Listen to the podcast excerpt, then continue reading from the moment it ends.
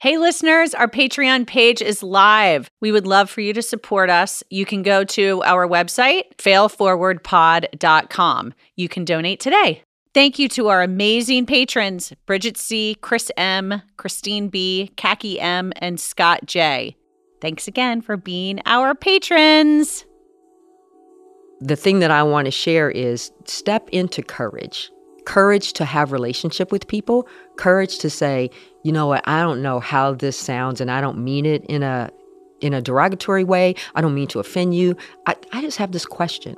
And so, and for everybody to step into courage, mm-hmm. to to close the divide. Failing. Failing. Failing. I know. We talk about failure Some battles you feel like you lost. and survival. Some battles you feel like you win. It's tough. I had to make some tough decisions. We've all faced failure, but what steps do we take to launch ourselves into success? I'm Sarah Brown, There is life a blessing, Achieve your dream. and then what we do with it. and this is Failing Forward. So I'm very excited to introduce Lynn Watts. Lynn Watts is a dear friend of mine, but she's also a diversity and inclusion expert in my eyes and a fantastic facilitator. So welcome, Lynn. Thank you, Sarah Bean. I call her Bean, everyone, just so you know. But only you are allowed to call me I'm, that. a, I'm the only one. The Right. only one. Yes. You're like a jumping bean to me because when I first met you, yes. I thought, who is this perky little white girl? she, she's and then so everybody, perky. but then everybody told me that I was the white Lynn Black. Lynn, Wa- Lynn Black. you were the black. I was No, you were the white. Lynn Watts. yes. But maybe people should start saying that you are the white Sarah Brown. Maybe. Why am I saying this wrong? You're the black Sarah Brown. Yes, because I would be the white Lynn Watts. Okay, you're correct. You're I correct. But everybody has Even to- though you are, uh, even though you do consider yourself African American, your dad was Caucasian, right? my dad is. He, I Is mean, he still is. Yes. Okay. He did not change. Right. You didn't? he didn't. No. Nope. All right, but that's what we're going to talk about today because it's super interesting. And um, so let's let's jump in with your background. So I am a native Cincinnatian. Are you a native Cincinnatian? I believe you are. Yes. Yes. Yes, and yes. Yes. Yes. Not lived here my entire life. Thank you, Lord. And not that Cincinnati's bad because it's not. Um, I I was born in the year 1960, and for your listeners, if you don't remember your history, I don't remember the '60s because I wasn't born then.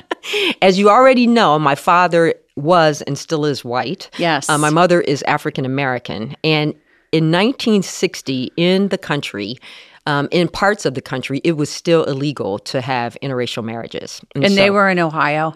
Kentucky. They were they lived in Kentucky. Well, they were bouncing between. I mean, we're right Oh, on the river here. I mean, I was born here, but they're right on the river. My my mom's from Hazard, Kentucky. They met in Kentucky. It was illegal in some places, and I'm pretty sure it was still illegal in Kentucky. Um, and so I grew up thinking that my father just like never wanted to be around me, and what it was is he just couldn't, and his parents would not allow it, and so they never married. He we never stayed in the same house or anything like that. And these are things that I literally recently just learned, like within the last five, six years. Can I ask a question? you can ask whatever you want. It's your podcast, love. Well, yeah, but this is a personal one. Um, were they in love? I would say they were in love. Okay. And I know Because this. because a one night stand can happen, and Oh, you know, no, it wasn't a one night stand. Like, and my aunt was telling me this whole story. Like, they wanted to be together. They wanted to go off and get married. And his mother put her foot down and was like, no, this is not happening, and took him away. Have you ever met her? Did you ever meet his mother? No, I've only ever met him, and I've only met my father twice. The first time when I was 18. Yes, 18. And so it's one of those, I don't know if you, your listeners have kids that um, say, I'm nothing like you. I don't know who you are. You know, that rebellious spirit. Yeah. and I was going off to college, and I, I had one of those moments with my mother. I don't. I must be like my father because I'm nothing like you. I wish I knew what he was like. And I bounce off to college. Um, I go to Bowling Green, Ohio, and I come home for Thanksgiving. You know, your first trip back home. Sure. And my mother says, "Guess what? Guess who we're having dinner with? Like it's a freaking movie or something, right?" I'm like, "Who?" she says, "Your father." No. And I literally go, "What the f?" Did you know anything about him? No, the only that he was white. I knew, That's it. And his name, I knew his name. Okay. Um, because it's on my birth certificate. um, but nothing else. And so we have dinner with it was just me, him, and her, and it was the most awkward, weirdest Oh my gosh. you know so i'm just sitting there looking at him like t- t- trying to see my face and his face and see myself and his movements could you? and- no not really No. but you're 18 and you think you know everything at 18 right? and so i'm literally sitting there like and you left me what what were you thinking dude do you not know who i am like literally that's where i was Yeah. that's my thinking at the time um and so that's my first time I love, uh, can I just say something? Yeah. I love that 18, you had such self respect and love that you were like, you you left me? Do you not know? I love that. You were probably born that way, I feel like. Well, it it gets better. so that's my first time meeting him. And then Okay. he says, Hey, I'd like to introduce you to my kids. And I'm like, Oh, you know, he had gotten married um, and he had kids. And that's all he said, kids. I was like, Oh, okay.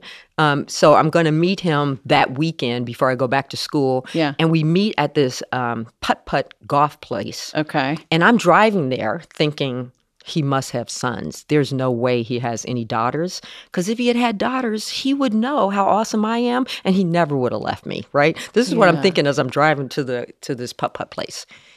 And I they're there already. I get out the car, and he's standing there with his two daughters. And I'm literally like crushed. I, I am crushed because I'm like, so he knows what it's like to have daughters, and he left me. Mm.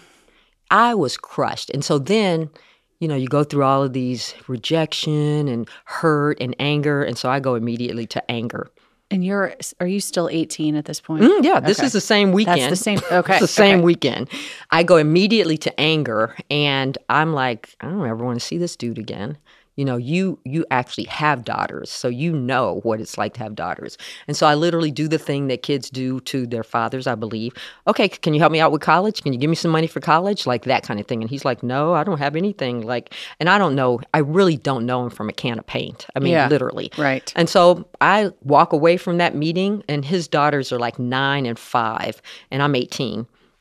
I walk away from that meeting just like, "Hmm, I don't never ever need to see this man ever again. And I never do. And you were totally fine with that. Yes, because I was angry and like you you walked away from me, watch me walk away from you. That's where that's the space I was in at that time.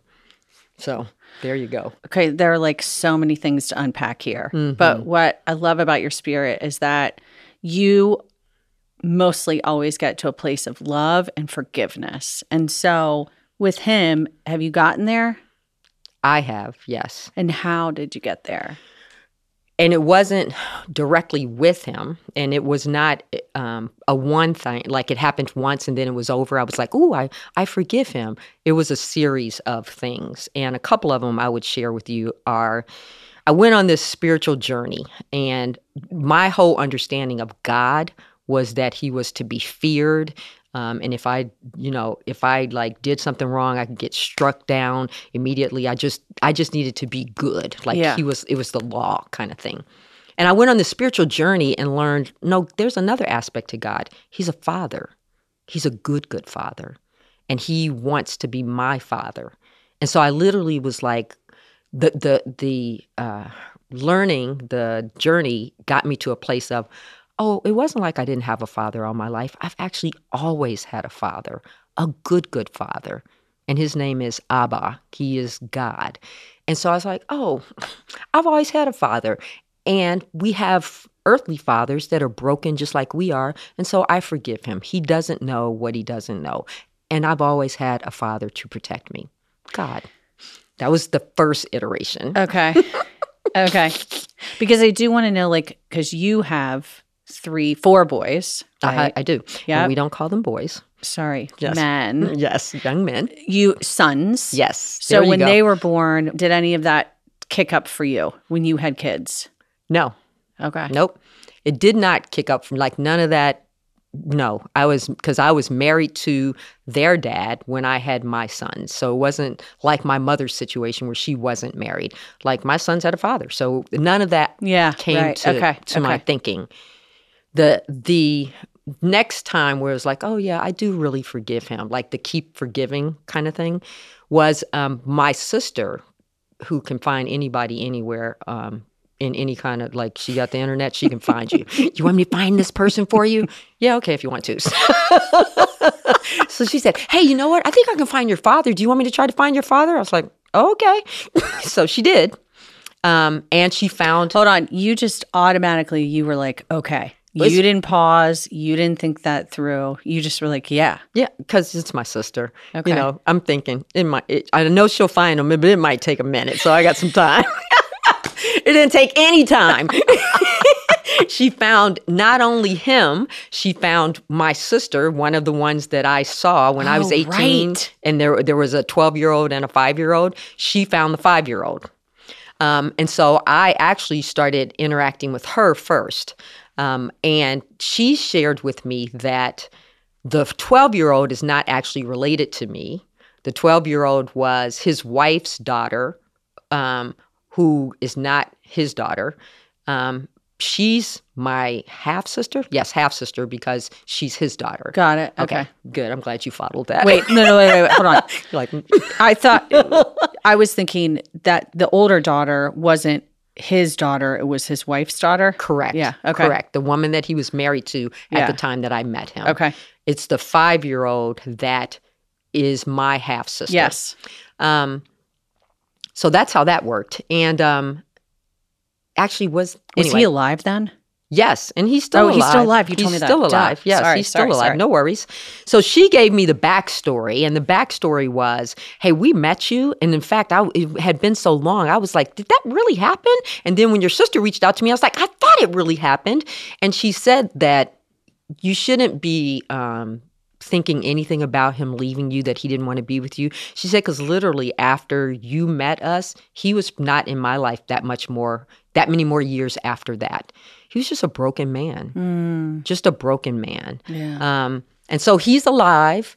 My sister found him. She talked to his current wife, um, but there's no relationship. And my sister that I met, his his daughter, Yeah. um, she doesn't have a relationship with them either, and hasn't for decades. So, so then it was like, yeah, So that was the second time that you were like, "Yeah, I'm pretty okay with this." oh, yeah, I'm pretty Yeah. okay, and I'm, I, my heart goes out to him because that's got to be a lonely thing, you know. Yeah. So, Oh, you found like some compassion for him. mhm. yeah. You know, I always have a million questions for you. So here's the next question. So you were raised in an African American family. If you were raised in a Caucasian family and and you were biracial, would you associate would you have called yourself white? What would you have done? You know what I mean? Cuz I always think like you always you're African American to me, right? But you are half Caucasian. So I can't answer what I would call myself because I don't know what I would call myself if I were raised with a white family. I imagine I would have grown up with white, thinking I was white and acting in that way. Yeah. Um, but I was grew, I grew up with a black mama, and I'm a sister to the bone. and I grew up, and for a long time, even into adulthood, would only acknowledge that I was African American. It wasn't until I started growing through all of this that I was like, you know what? I am actually half white. Yeah. Um, and what I know in our country, Sarah, is that it doesn't matter that I'm half white. In our country, you see me and other people see me as black. It would not matter. It wouldn't even matter if I grew up in a white family. Does you look at me and you would see me as black? It's just how our country is. It's I the legacy know. of our country. No, I get I, I get the concept that you're saying, but you are very light skinned. I don't know. I don't know if I would here, say- podcasters, Oh God, because you cannot see is. me. No, we'll put a picture I, up. I have a beautiful you have a really good tan, tan right now, and just it went to Hawaii. freaking awesome. I know.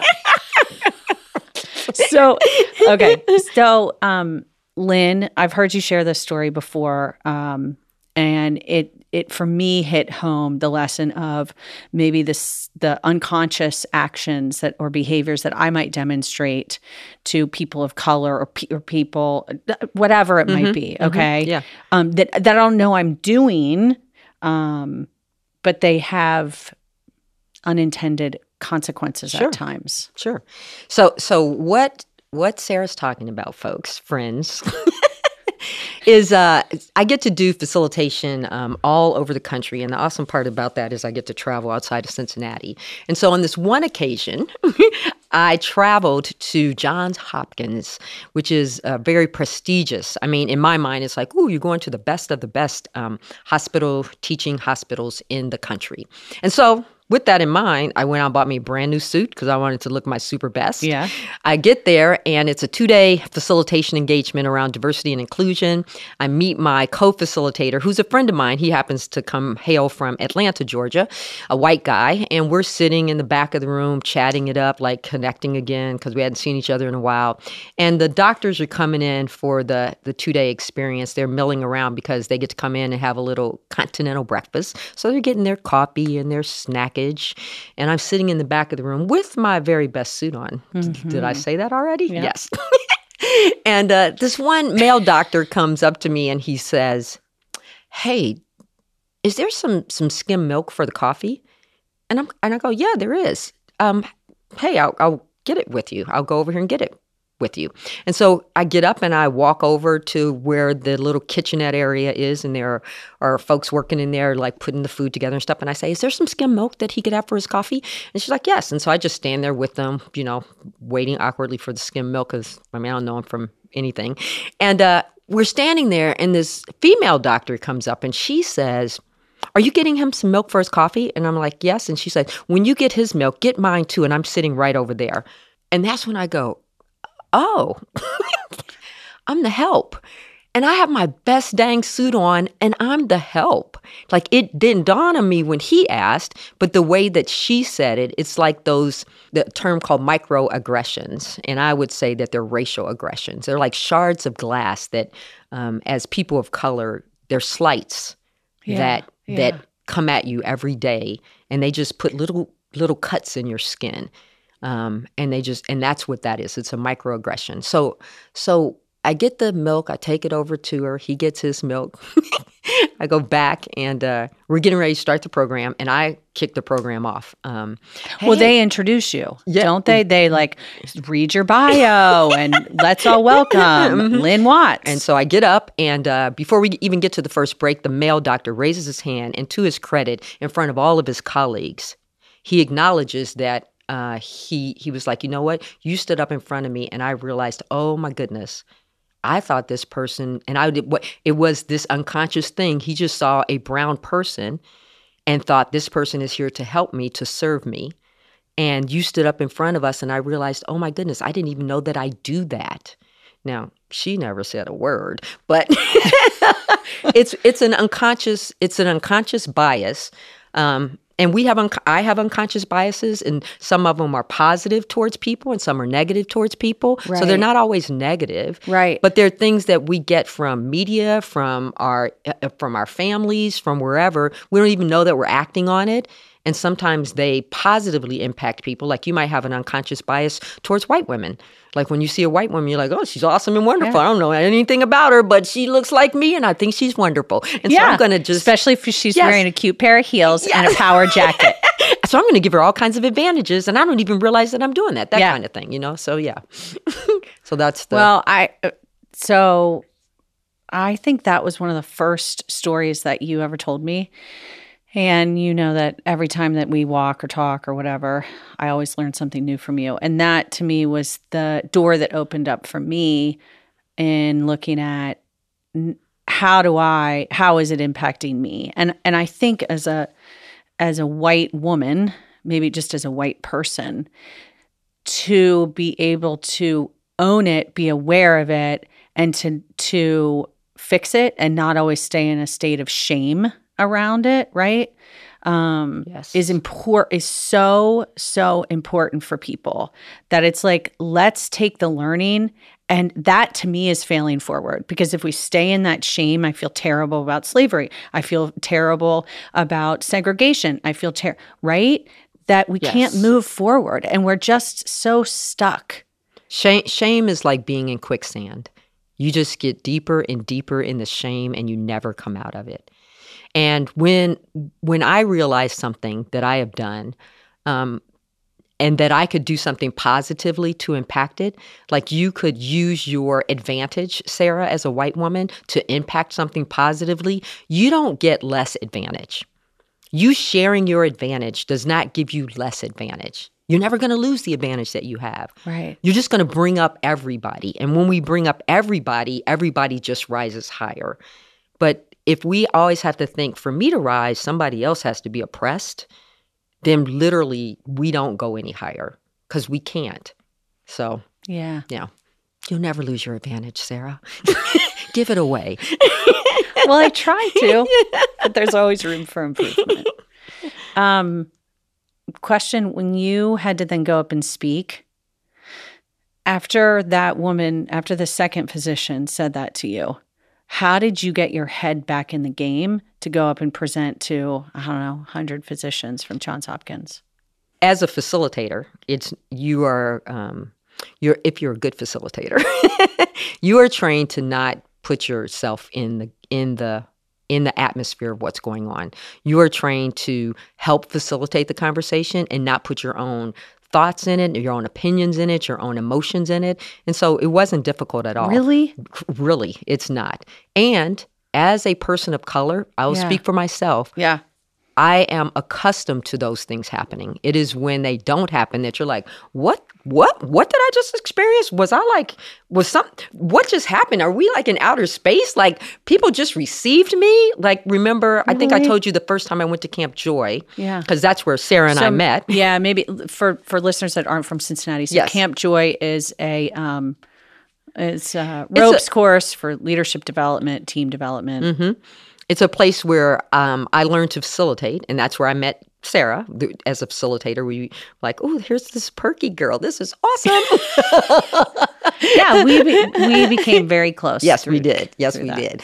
And uh, and it was one of the first places that I went to um, as a person of color, as an adult, and like literally talked to a white guy, and he looked me in the eye, and I and I was like, this this person is piercing my soul. Like they're actually paying attention to me. They're not looking past me to see who else is coming that they might want to talk to. Um, and so when those situations happen for me, I'm like, whoa, something different just happened. The other, it's not like I'm expecting the worst out of people. I'm expecting the same out of people because this is that's What you're used to. yeah, it's what I'm used to. Um, and so it's not like a, don't feel bad for me. I want more for all of us. Um, and so I don't go into a situation like, dang, I can't believe. It's just like, yep, Yeah. we have a, we still, unfortunately, in 2019, have a long, long way to go. Yeah. And I do too. Not just anybody, other people, I do too. Yeah. So, Lynn, like in today's age, we know that there's a great divide around race. Um, some may say it's worse than it was before. Some may say it's the same, but it's more overt. Um, but what are, what's some advice that you could give people around just something small that they can do to improve the divide, to um, decrease the divide? Decrease the divide. Yeah. So I think the thing that keeps us divided is um, a lack of courage. It is being afraid of one another, being afraid of saying something that would offend, being afraid of saying something that would make you think that I'm a racist. I or- do. You know, I've said to you so many times, I don't know if this sounds stupid or if it's offensive, but here's a question. Yeah. Yes. But I can say that to you because I trust you and you trust me and we have a friendship. We have a relationship. Yes, we Mm-hmm. do. We have a relationship. And so the thing that I Wait, would why'd you say relationship over friendship? Well, it's the it's um You were choiceful in that word. That's I I, am, wondered. and I'm choiceful in it. In that some people, I just had this conversation recently. Somebody said, "I thought we were friends," and I'm like, "Well, I, I don't know how you define friends."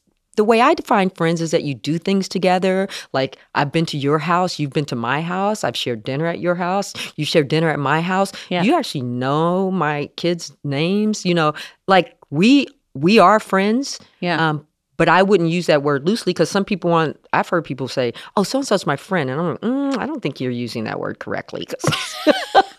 I've known you for like a year, and I've never Right. met this friend of yours. so that's why I say relationship because in a relationship, like you know me and I know you, we've spent time together, we've shared things together, we've gone on a journey of life together. Yeah. No matter how long that is, it could be six months, but we have a relationship, and the the thing that I want to share is step into courage. Courage to have relationship with people, courage to say, you know what, I don't know how this sounds and I don't mean it in a in a derogatory way. I don't mean to offend you. I, I just have this question. And so, and for everybody to step into courage, mm-hmm. to to close the divide.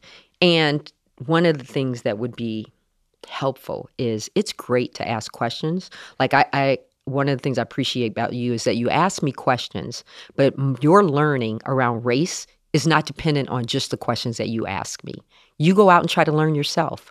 And that's the other thing. You're like, hey, I, I did this reading or I went to this thing and they said this. Let me talk to you about it. That's helpful because for me, it could be very fatiguing to constantly have to educate um, in this instance a white person about what it's like to be black Yeah.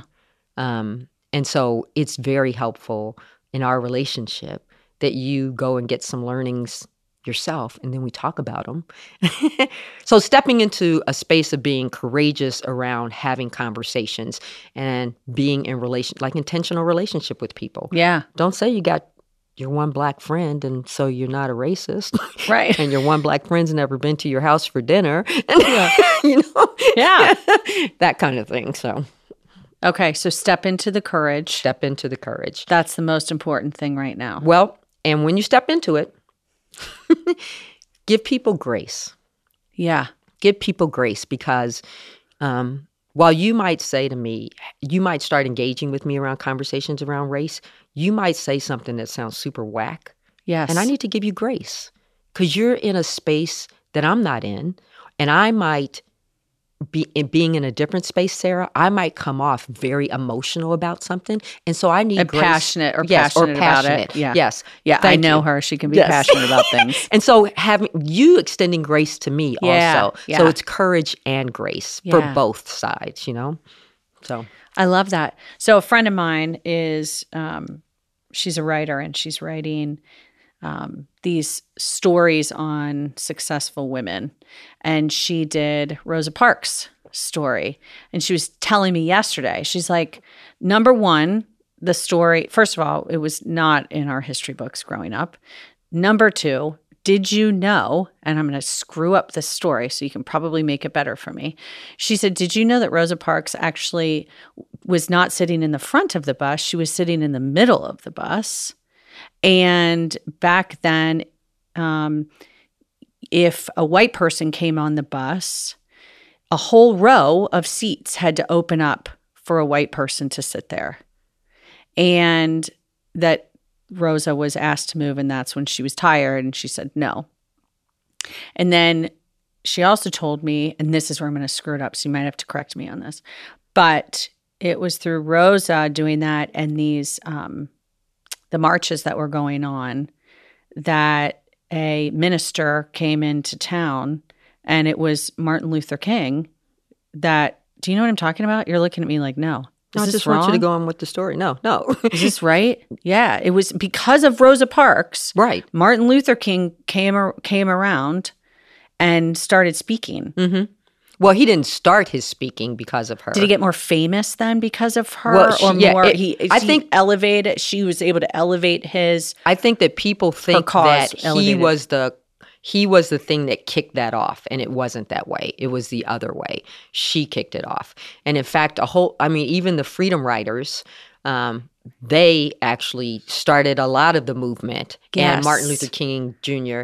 Dr. Martin Luther King Yes, Jr. came I knew in. you were going to tell me that because Yes. after I said it, I was like, Yeah. doctor. Yes, and then I came in and um, you know galvanized the whole movement and stuff like that. So uh, I think a lot of times we believe that he started the whole movement, and there were like students from colleges that did the sit-ins that started all of that stuff. So, Right. Yeah. So very cool history. hmm Very. And then randomly this morning, this is so weird that this all came together. Randomly this It's morning, not weird. I was. I It's know. not, it's not a coincidence. It's never a coincidence. I was listening to a Condoleezza Rice interview Mm-hmm. this morning, and she was talking about growing up in Birmingham and when those um, the little girls that were killed in the church, and she was young. One of them was her friend. Mm-hmm. And the reason that they that church was bombed is because that church was used as a gathering place for a lot of things, one of which was the Freedom Riders would go there, and that's where they would teach them how to do the Freedom Riders rides and stuff like that, and how to take the abuse that they would take when they're sitting at the lunch counters trying to integrate the lunch counters. I mean, there were other places where they did the trainings too, but that was one of the places that they did it. And so the Klan wanted to stop them, and so they put a bomb underneath there, and that's what happened. Yep.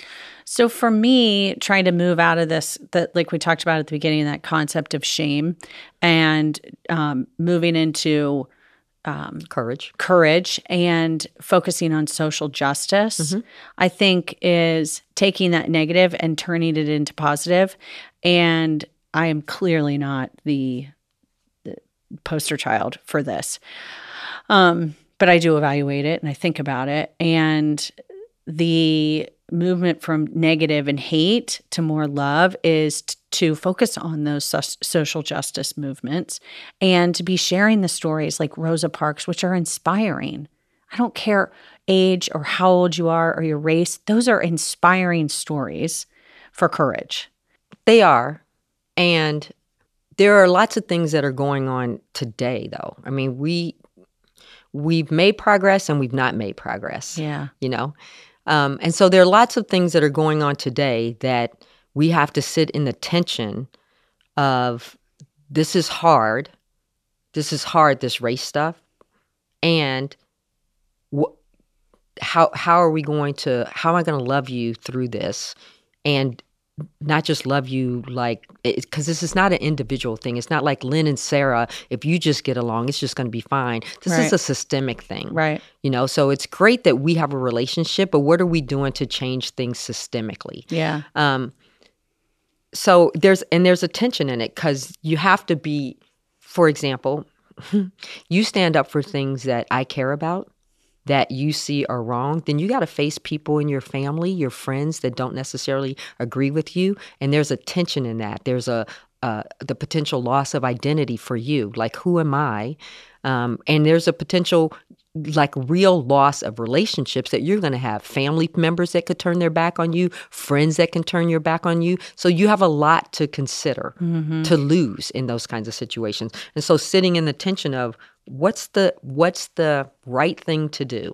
And that's where i go to if if we feel like for one group of people to be positively impacted to be raised up another group of people have to be oppressed we're not that's not the the thing Right. I mean, and the the great the quickest example I can give you of that is Yeah. um, the the birth rate in the United States, and so we're almost like a third world country in terms of the birth rate for African American or uh, mothers of color. Their kids are they can't make it to one year, and it's almost Right. like a third world it's country. the mortality rate the, yes, the mortality is rate. very high. yes, here in the U.S. And so while And white even pretty bad in Cincinnati. Yeah. Oh, very bad in Cincinnati. And so for white women, um, it's higher than women of color.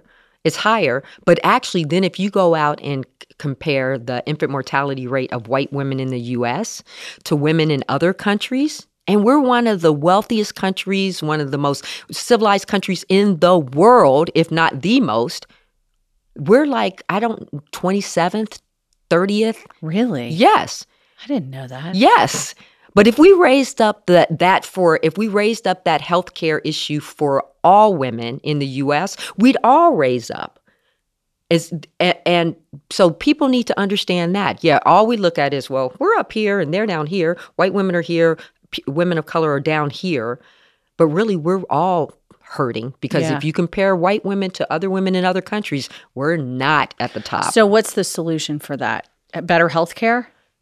It's not just one thing. The the solution is we don't need to oppress a group of people for another people to be advantaged. Yeah, no, I I, I hear that, mm-hmm. but I'm trying to like wrap my brain around.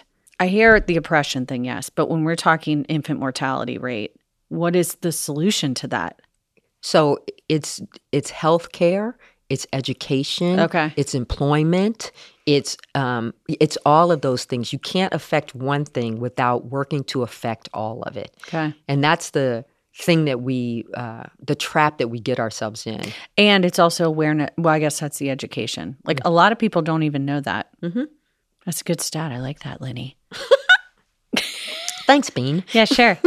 No problem. so, what else? What would be some other interesting stories or topics to share? You know, I was thinking about the title of your podcast, Yeah. Failing Forward. And while I know you introduced me as this person with equity and diversity and all of these things, there are so many other facets to me. so many.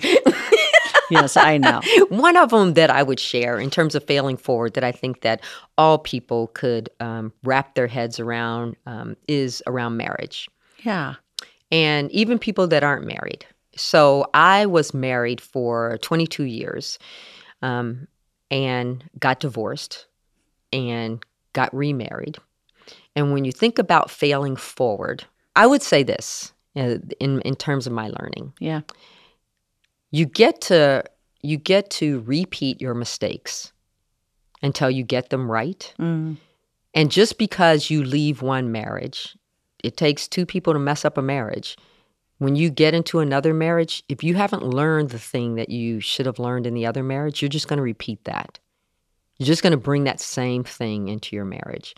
And so for me failing forward in terms of marriage because now i'm married um, for the second and last time because i know better it's a it's a realization that i've come to like man I, I think i'm doing like the same thing i did in the What was I'm- this? What are you repeating? the same thinking the uh, the thing that i'm repeating Yeah. is like when situations get difficult i just like okay i'm just going to give up and giving up for me is like all right i'm not going to try i'm not going to have the conversation not like all right i'm out it's just like i'm just not going to try um, and i and so when i'm thinking about that i'm like oops that's what i did in my first marriage ouch that kind of hurts Was that a um a behavior that you demonstrated growing up, or was that hardwired growing up? Do you think, or you think it was? Mm-mm, I don't think it was hardwired growing up. I think it's I, one of the most difficult relationships that people could ever get in. You don't think that when you're like in the honeymoon phase. One of the most difficult relationships is marriage, Marriage.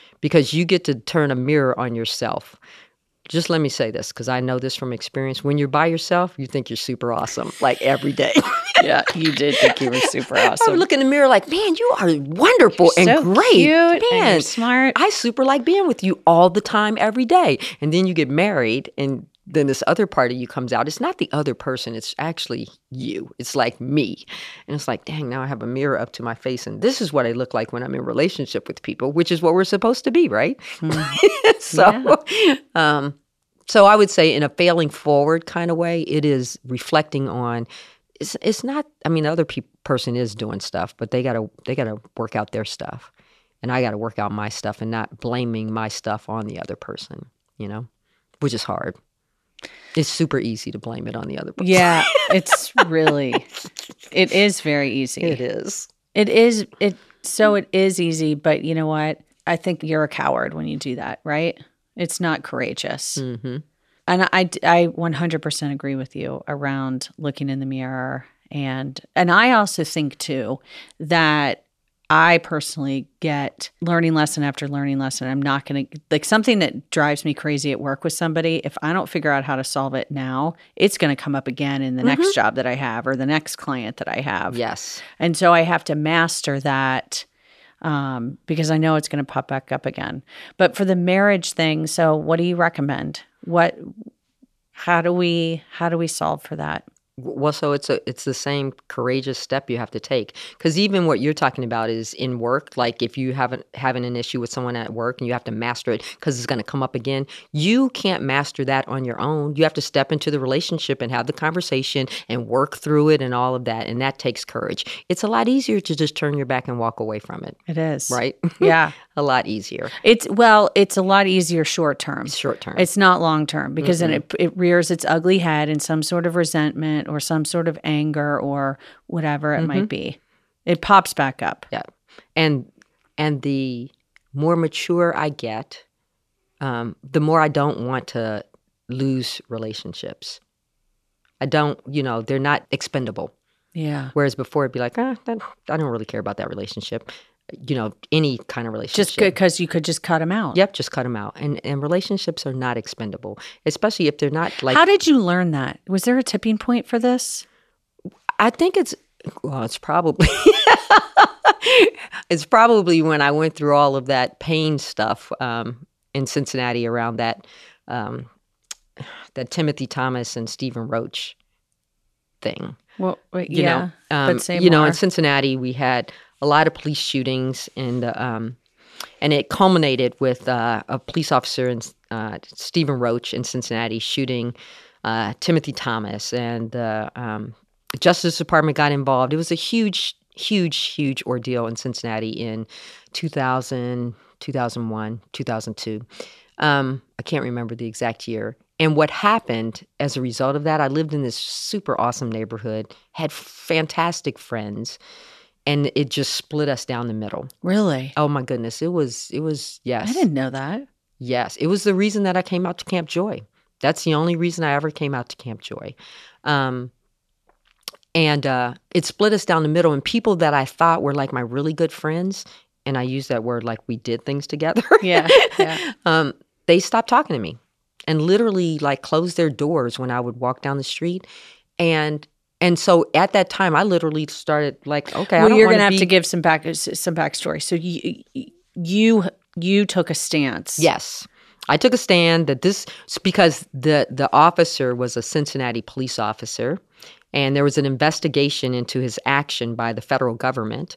Before the federal government could conclude their investigation, he got transferred and got a job in the community that I lived in at the time. So whatever the federal government was going to do to him, if it wouldn't ha- it wouldn't happen because he wasn't a part of the Cincinnati Police Department anymore. And so I took a stand in my and community. said, "I don't want him in my community." No, he, he needs to wait until this investigation is concluded before we hire him. He's a he's he's an unknown risk. So yes, I took a stand. It divided the the the community that I lived in, and it wasn't just because I took a stand. A lot of people took Sure, a sure, stand. sure. Um, and anyway, as a result, there were people that I thought was my friend, and I was like, cut this person out, cut this person out, and and so th- after going through the pain of all of that, Yeah. and um, realizing like people aren't just expendable. You know, you can't just keep cutting people out. Sometimes you do for real good reasons because you have to have boundaries. Right. Um, but there, so it was a learning over that process, you know, um, getting to a place of, I mean, there was a time, Sarah, when, and I thought I shared this with you, but maybe I didn't. I mean, there was a time during that where I was like, I don't, I don't, there aren't any white people that I want to know. If I don't already know you, I'm not interested in making friends with you because I'd been hurt by the white people in my community. And it's like, well, okay, that worked for a little while. but you live in America, child. You can't keep going on forever like this. And that, again, You know what? I assumed. I was thinking that um, I w- I wasn't thinking that it was just split down racially. I was thinking it could have been your African American friends who weren't in alignment with you too. I didn't know that. Okay.